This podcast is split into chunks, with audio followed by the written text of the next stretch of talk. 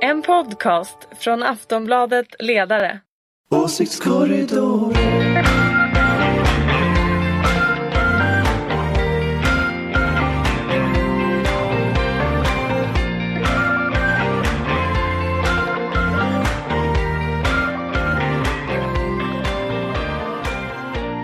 Hej och välkomna till Åsiktskorridoren, en podd från Aftonbladets ledarredaktion. Jag heter Hanna Olsson och idag har jag med mig Ulrika Schenström, hej!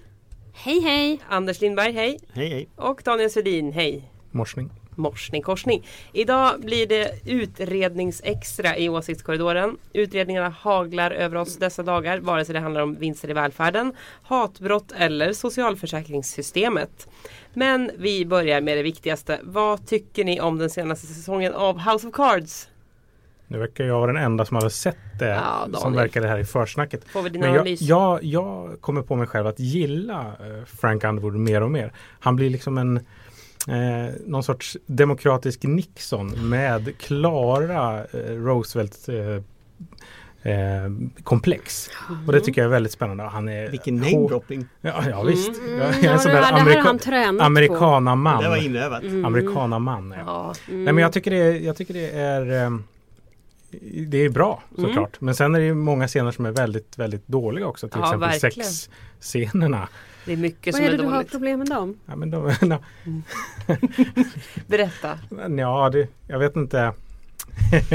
vad, vad, vad ska man säga? Det, de är lite krystade. Ja, men du vet att allting handlar om sex förutom sex och det handlar om makt. Just det. Så att Vem var det som sa det? handlar bara om makt. Jag vet inte vem som sa det. Säkert. Ja, men eh, vad tycker ni om House of Cards-faktorn i eh, svensk politik då? Är den för låg eller? Alltså, jag tillhör ju de som, som från början har tyckt att House of Cards, hela historien var bättre på engelska. Ja, När- det var när- precis Jag det jag skulle säga. alltså, och, och Francis Den Urquhart som den brittiska Urquhart. förebilden heter är, är ju mycket mycket roligare och jag tror att det finns en orsak till det förutom att den är brittisk och det är alltid roligare och det är att den är mycket mer politisk. Alltså Francis Urquhart är en riktigt ondskefull skräcködle högerpolitiker som, som på ett helt underbart sätt genomför sin skräcködle högerpolitik. Och då blir det så att säga politiskt intressant också. Eh, Francis, Francis Underwood är ju bara liksom, han är ju på något sätt, det är bara politik som teater. Men det börjar Exakt. komma nu i tredje, Men- men jag håller tredje helt med säsongen. om det. Och det är Jag- därför det blir Jag spännande. håller helt med om det och eh, jag tycker att den brittiska är helt fantastisk. Jag håller helt med om din analys på det.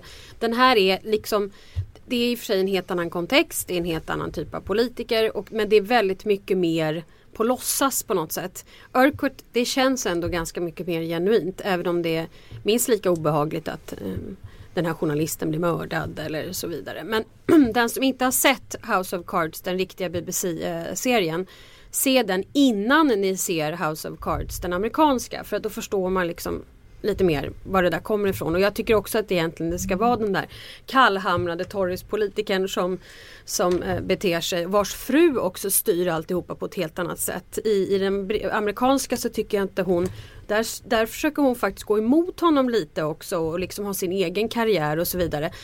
I den brittiska då står hon ut med att han är otrogen, han gör konstiga saker och hon styr det mer än vad han egentligen tror.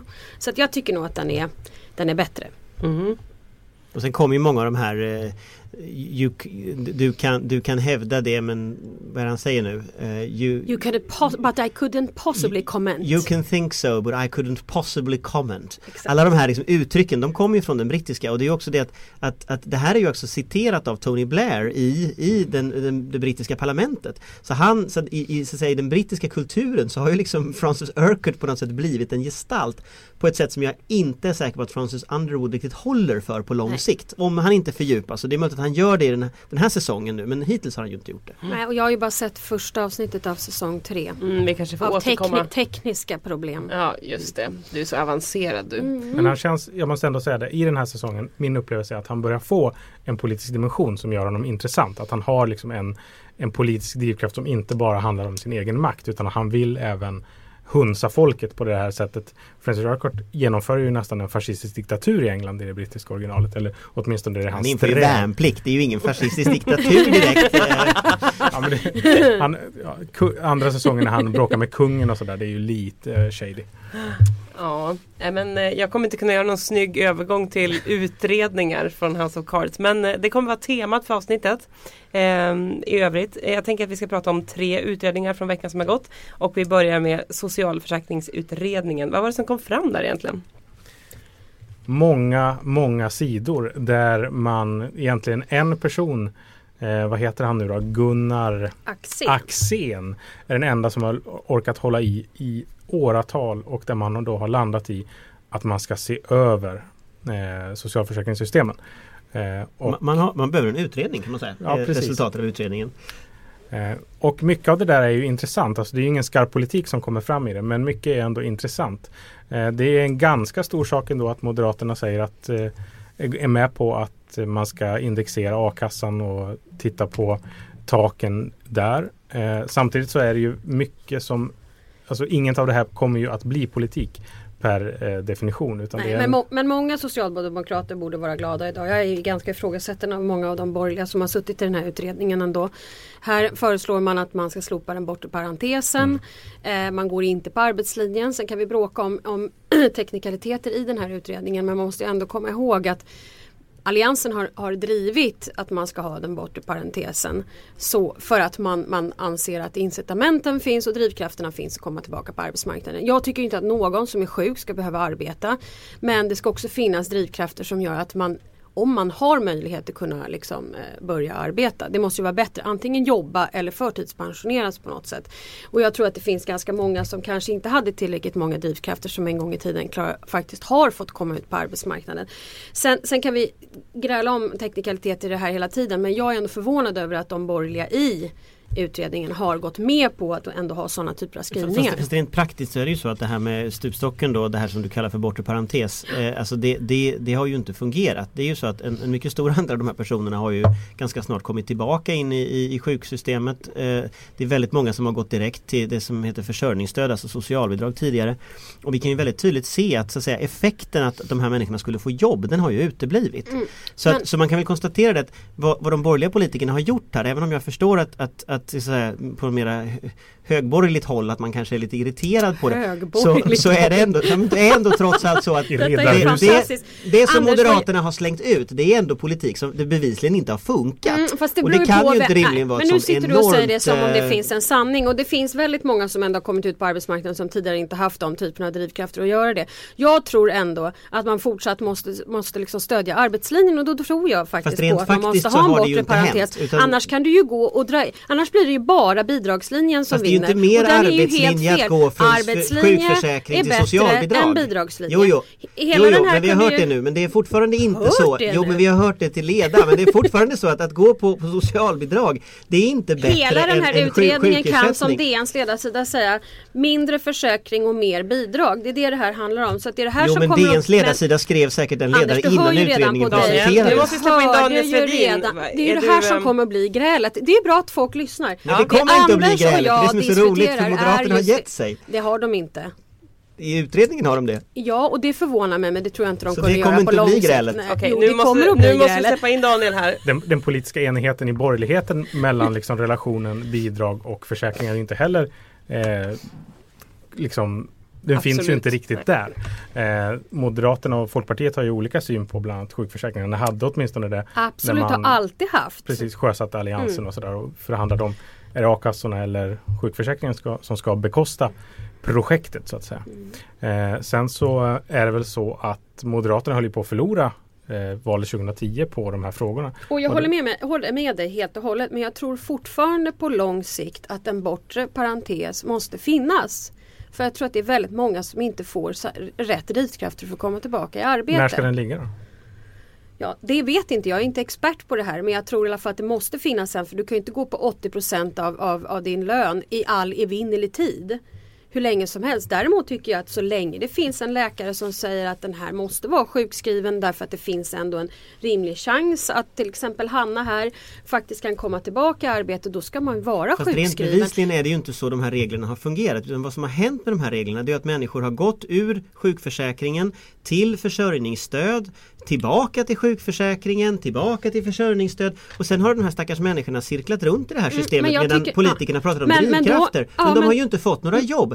Så att kan man inte Det är inte sant. Det finns ju faktiskt ganska många som har har kommit högre tillbaka. arbetslöshet ja, nu men, än när det ja, där Men det vet ju inleddes. både du Så och att jag. det Det kan ju uppenbarligen kom- inte funkat. Det där funkar inte att säga sådär för du kan inte räkna det på det sättet. Det finns jättemånga som SCB är räknar det på det sättet, det är jättelätt Nej, att det se. gör de inte. Jo, det är Nej, det högre arbetslöshet nu än, när man införde Ja de här men reformerna. rent generellt med, Vadå men vi kan ja, ju prata men? om Ja men då ska vi Ja, börja men det inte diskutera arbetslöshet och sysselsättning Nej, det ska kan vi vi inte. också Men börja vi kan göra i all på, evinnerlig nej, men, tid nej, men också. allvarligt Ulrika, vad vi kan fundera på som jag tycker faktiskt är intressant här, det är att nu försöker utredningen komma ett hack till. Alltså de slänger ut de där principerna, de här drivkraftsdiskussionen och så kommer man ett hack till och funderar hur kan man faktiskt lösa detta? Och jag tycker faktiskt att det är en intressant del av det här och, och, och Tyvärr så var det lite som jag sa ironiskt att utredningens resultat är att det behövs en utredning. Ja. Men, men det kanske är ändå så att. Jo Det men det kanske ändå är så att det här kommer nu ett hack vidare.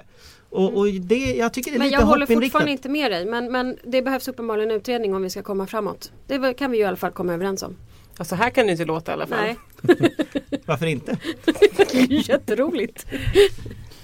Det är roligt, ja det är det. Men eh, vi måste prata om andra saker också. Eh, så att vi tar eh, nästa utredning på listan. Det är hatbrotten. Polisen har ju lämnat över en utredning till regeringen om hur hatbrott bättre ska bekämpas. Bland annat ska man komma överens om en gemensam definition av hatbrott. Kommer polisen fixa det här bättre nu eller? Alltså man kan säga så här att, att om, om man tar att socialförsäkringsutredningen är en, en utredning där alla har väldigt mycket idéer men alla idéer är olika så kan man säga att det här är ett område där ingen har några idéer och alla idéer är bra. Alla tycker det Men är alla är ungefär. överens om att man måste Att- göra Ja, något. eh, och, och där kan man väl säga att polisen föreslår ju tre saker här. Det ena är att man ska ha en gemensam definition, eh, vilket är en, en, viktig del. Det andra är att man ska bygga upp sådana här hatbrottscentrum i Stockholm, Göteborg och Malmö.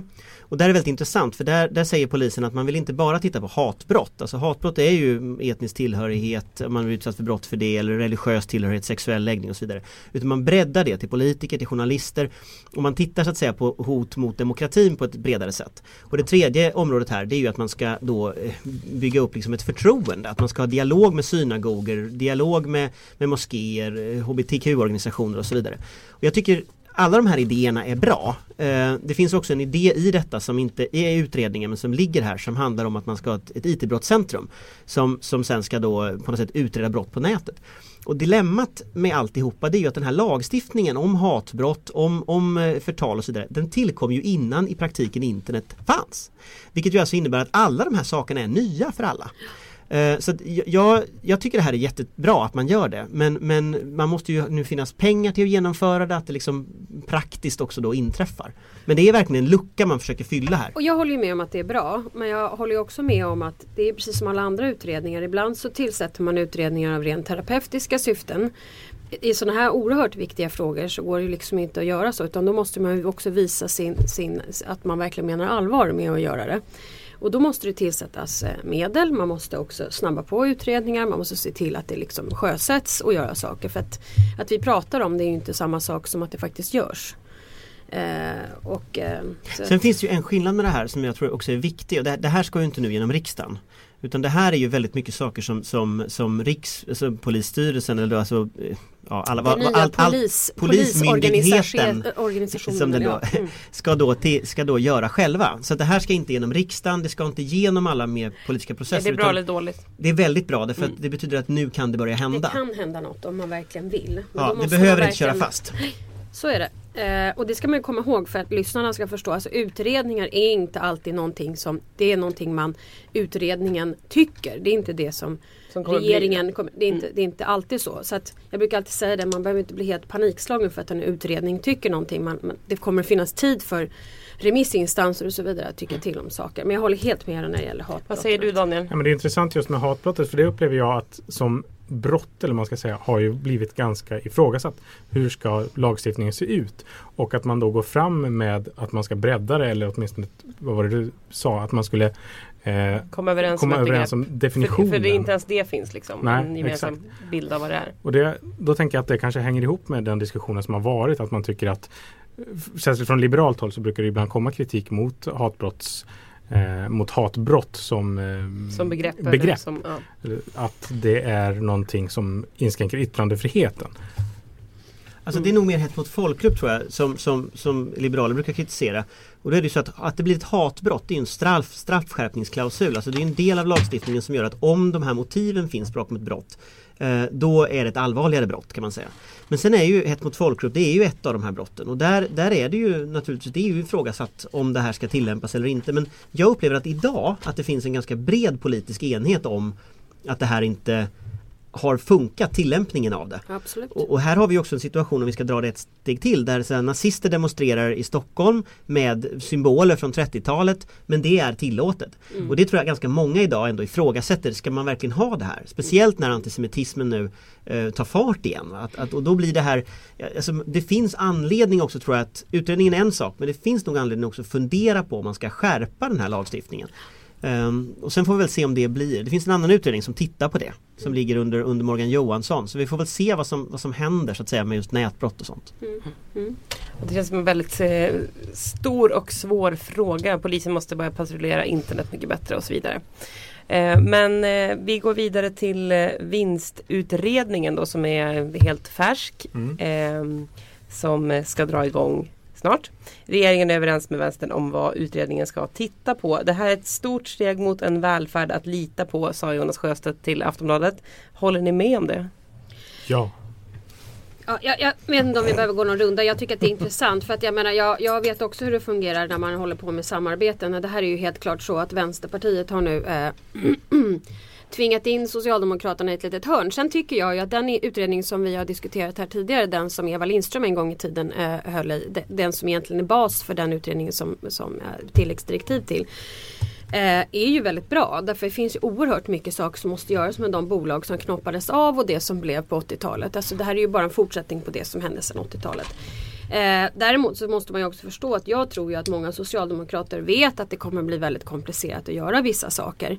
Jag tror att eh, vänster vinner säkert en del på det här rent populistiskt men vi ska ju också komma ihåg att om du tittar på de SKL-siffror som finns så är det ungefär 5% av de bolag som finns i, väl, i välfärdsföretagandet alltså som är riskkapital. Och jag kan ju hålla med om att det finns viss typ av sånt här typ att man tar ett uttag och sen skickar det iväg liksom till Cayman Islands och sånt där. Det är inte bra. Men vi kan ju inte samtidigt ha eh, har en situation som jag såg att infrastrukturministern var ute här och sa att man kanske skulle kunna tänka sig OPS, alltså offentlig och privat eh, man bygger liksom vägar och, och bostäder och så vidare. Eh, då ger man alltså byggherrar eh, skattemedel till, till att göra saker medan man i den här vinst för välfärden kan hota en del många sjuksköterskor som startar egna bolag och så vidare. Så jag skulle säga att det här är lite hot mot, eh, om man skulle göra verklighet av det här, lite hot mot faktiskt eh, kvinnoyrken om jag ska vara riktigt ärlig. Fa- Fast om man ska, om man ska vara krass är det väl så att det, är- det, det är inte så att 5% av välfärdssektorn eh, om man tittar på utifrån Jag har hur de mycket, siffrorna, så jag kan Absolut, skicka men det är inte så ut, utifrån pengar som, som, som styrs av de här bolagen utan tittar vi på de här jättarna som är, alltså EQT och Carema och, och, och den här typen av, eller före detta Carema då, och de här, den här typen av väldigt stora bolag så, så har vi ju dels dilemmat med riskkapitalbolag som Ulrika tar upp. Men dels så har vi ju det här dilemmat att det här är väldigt stora koncerner som nu håller på mer eller mindre upprätta en monopolsituation inom, inom sina respektive områden. Och den här valfriheten som skulle uppstå den finns ju i realiteten inte. Om du som eh, förälder bor nära en skola så är det klart att du vill ha den, när, den, den närmsta skolan och så vidare. Så att, så att hela den här om- retoriken, hela en den här retoriken, nej men istället. hela den här retoriken som man har sålt det här med, med valfrihet, med högre kvalitet och så vidare. Allting det rasar ju ihop nu när man tittar på forskningen. Så att kvar nu på internet när borgerligheten ska argumentera för detta, då, då blir liksom argumenten att det är feministiskt att skicka pengarna till de här riskkapitalbolagen eller att det blir som DDR om vi skulle kontrollera eh, Mm. Och det de här finns företagen naturligtvis en bättre. gråskala och det är det jag försöker säga. Det, Det finns var väldigt... vårdföretagarna, alltså Ja, men- riksorganisationen för de här som sa att det var DDR. Ja, Så men, det är ju men, liksom men det, inte det, det, kan, det kan inte jag göra någonting åt. Men, men, men eh, jag tycker ändå att de här utredningarna är bra. Framförallt är det ju viktigt att eh, bolag har till exempel direktiv för vilka som sitter i styrelsen, vilka som sitter i ledningsgrupper, vilka typer av kunskaper man måste ha för att kunna liksom, eh, driva sådana här typer av bolag. Jag menar vi har sådana regler på finansiella marknaden för de som tar hand om våra pengar men vi har inte det för de som tar hand om våra liv. Och, och det tycker jag naturligtvis är självklart. Däremot så tycker jag att det är väldigt populistiskt att driva det här som vinst i välfärden. För tittar du på alla direktiven i den här utredningen, tilläggs, alltså de lägger till liksom Eva Lindström så är det ju en ganska liten del.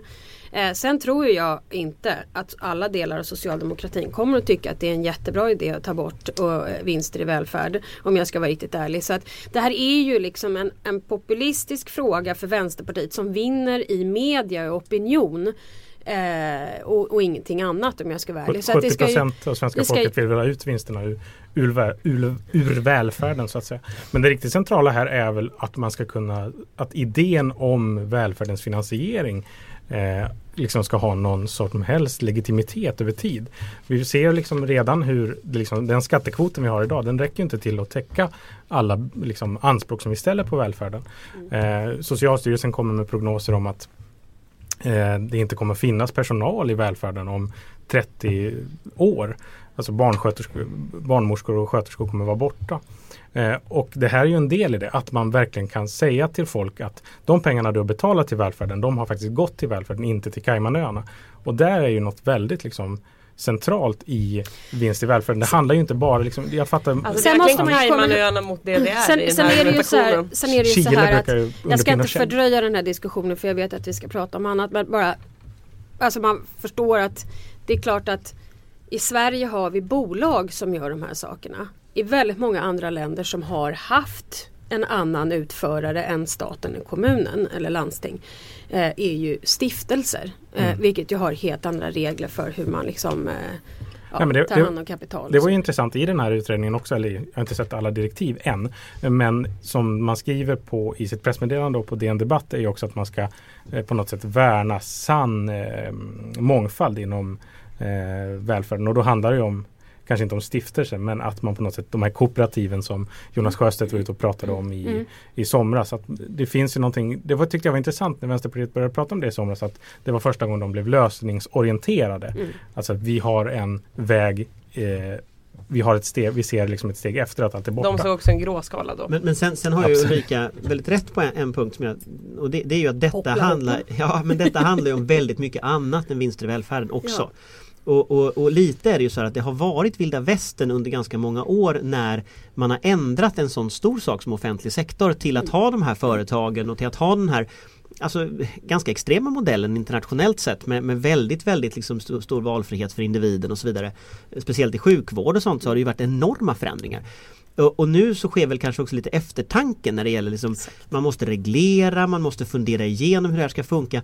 Och förhoppningsvis när det här parlamentariska bråket och så är färdigt så kommer det ut ett system som kanske alla kan vara överens om eh, så att säga, över blockgränsen. Och för att det kan inte heller vara så att man ändrar finansiering för välfärden för när man byter regering varje gång. Då blir det fullständigt kaos. Mm. Så att någon form av lösning måste man ju hitta där å ena sidan man har kvar valfriheten och å andra sidan mina skattemedel faktiskt går till vård och går till skola och inte hamnar i Caymanöarna eller någon annanstans. Så, att, så att det är ju ett steg på vägen. Sen är det väl så, alltså riksdagen har borgerlig majoritet det kommer inte att gå att få igenom Jonas Sjöstedts politik Nej. ograverat genom riksdagen. Nej. Så det, det, är ju det, så att säga, det, den parlamentariska verkligheten man har. Va? Så. Men vad är det som är tufft för sossarna här då egentligen? Om vi pratar lite grann om hur de mår i den här frågan nu. Vad tror ni? Jag, jag tror att sossarna mår eh, jättedåligt eh, på, på, på, två sätt. Eh, man är ganska nöjd med att ha blivit av med den här frågan. Men Socialdemokraterna vill inte diskutera detta. Alltså Stefan Löfven vill prata om jobb. Eh, det var oerhört tydligt på partikongressen, förra partikongressen att, att, Stefan Löfven var helt ointresserad av de här frågorna. Han tvingades till detta av partikongressen. Och nu så har han tvingats till det en gång till av, av Vänsterpartiet. Så jag, jag tror ju att att Socialdemokraterna de lite slingrar sig som en mask här. De, de vill verkligen inte trassla in sig och bara prata form utan de vill prata innehåll. Och så nu kommer de tillbaka till form igen. Så jag tror att jag tror stämningen på den kanten, de, alla säger ju att de är glada när man frågar dem men, men, men det är liksom det är väldigt ansträngda leenden. Mm. Det är intressant också att nu verkar Vänsterpartiet ha fått igenom ännu mer än vad man, hade, vad man pratade om i fjol när, eh, efter eh, regeringsskiftet. Eh, Vänsterpartiet ska, nu ska man också titta på eh, komvux och flyktingboenden, att man ska ha vinstbegränsningar även där. Eh, och det var det ju aldrig tal om för, för ett år sedan. Så Jonas Sjöstedt är lite mindre arg än vad han var i höstas. Nu Ja verkligen, men det här är ju så här, folk på, på vänster, i Vänsterpartiet är ju väldigt tydliga med att det här är den första politiska segern vi har haft sedan 1917. Att vi får göra den här utredningen Mm. och att vi har fått bestämma så mycket. Tänk att man kan bli så glad över en utredning va? Visst. Hörrni. Mm. Det var ju ändå utredningsextra idag men jag tänkte vi skulle avrunda med att prata om att åsiktskorridoren gör skillnad. Eh, vi måste ju ändå nämna att Jakob Forssmed nu eh, ställs mot eh, Ebba Busch. Och ni vet var ni hörde det först. Och, och snart kommer ju han också vinna och då har åsiktskorridoren gjort ännu mer skillnad. Absolut. Hoppla hoppla. Tror vi det fortfarande att han kommer vinna? Jag tror det. Jag, jag tror det men jag, ser, jag ska ärligt säga att det börjar komma sådana här krypskyttesartiklar nu Mm. mot Jakob Forssmed i olika kvällstidningar har jag sett. Eh, och den, när sånt där kommer då vet man att då, då går liksom artiklarna upp och stämningen ner i partier. Så att man får väl se lite vad eh, det, det är nog så att det där gänget runt eh, Ebba Busch de verkar vara rätt hårdföra. Så man får väl se. Ja, för jag råkade säga något om henne och eh, vi fick Twitter, en liten Twitterstorm där. En liten en lördag där, liksom mitt på dagen. Mm, De blir där. väldigt arga. Ja. Och när man blir sådär hysteriskt arg då undrar man liksom, ah, då, då, då är de nog på Då gång. ska vi inte koppla ihop det här med House of Cards då. Då kommer vi skjuta oss själva i foten. Ja, Ja, gör exakt. inte det. Nej. Nej, gör Jag absolut inte. Koppla absolut absolut inte ihop Ebba Busch med eh, House Nej, of Cards. nej, Gör absolut. inte Nej, det. nej. Inte Ni hörde det för ihop inte. det. koppla ihop. Inte ingenting koppla ihop. om det. Nej, absolut Eller hennes inte. stab. Nej, absolut inte. Det är inte så vi jobbar i svensk Absolut politik. inte. Nej, här är det öppna fina rena processer. Usch! Eh, men vad är det de angriper Jakob Forssmed på då? Alltså en intressant sak som kom nu i Expressen var det väl i förrgår eller igår var ju att Jakob Forssmed egentligen är för fri invandring men att medlemmarna i Kristdemokraterna minsann höll på att gå till SD allihop. Eller allihop, en fjärdedel. Eh, Den där typen av krypskyttesartiklar som liksom kommer i en valprocess eh, det, Vi kommer att få se mer sånt men jag bara noterade att de börjar komma och när de börjar komma då vet man liksom att ah, nu stiger Så du, temperaturen. vill säga ring Jakob Forssmed om du behöver hjälp så kommer du till hans undsättning. Om, av oss? Ja. Nej vi tänker sänka båda två. Okej. Det, här, det var Det Aftonbladets var ledarsida. Det var Aftonbladets ledarsidas besked. Och partiet. och partiet. Men Ebba Busch var ju ute och var statsmannamässig idag såg jag. Det var ju väldigt intressant Mhm. för att eh, Lars Håret Adaktusson eh, var ju ute och skrev en debattartikel igår om att den nya partiledningen som nu tillträder i Kristdemokraterna är inte bunden av decemberöverenskommelsen. Vi kan tänka oss att rösta på en annan budget. Mm, Eh, jag såg det. Och då var, Centerpartiet kanske? ja exakt. Ebba Busch berättade idag att jo men jag, om jag tillträder så kommer jag ändå vara bunden av den här. Eh, och det var ju väl, det är så att man kan Jag andas ut. Och den som ansvar. andas ut mest tror jag det är ju Anna Kinberg, Anna Kinberg Batra. Mm. Att för när man säger att man följer decemberöverenskommelsen som kristdemokrat så betyder ju inte det någonting för eh, Men Stefan jag Löfven. undrar faktiskt varför Lars gjorde det där. Varför gjorde Men för Lars att han känner att han vill kliva detta? fram nu. Han har ju backat nu då. Håller Så- han på liksom och men motar han upp är- sig mot att bli vice ordförande? För jag tror ju, här, som jag tror just nu, vi kan ju ta det nästa vecka också. Det är ju Det blir Jakob Forssmed som partiordförande. Förste vice Ebba Busch. Andre vice Lars Adaktusson och Ebba eh, och, och, ehm, Acko Ankarberg som partisekreterare. Hon får det sitta kvar, tror du? det jag tror. Det skulle jag också gissa på. Just nu. Det är, jag byter Men vi åsikter vet dag. inte imorgon. Då vet ni vart ni ska sätta era pengar. Då är det dags att avrunda Åsiktskorridoren, en podd från Aftonbladets ledarredaktion. Ha det så bra nu, hej då! Hej då! Hej då! Åsiktskorridoren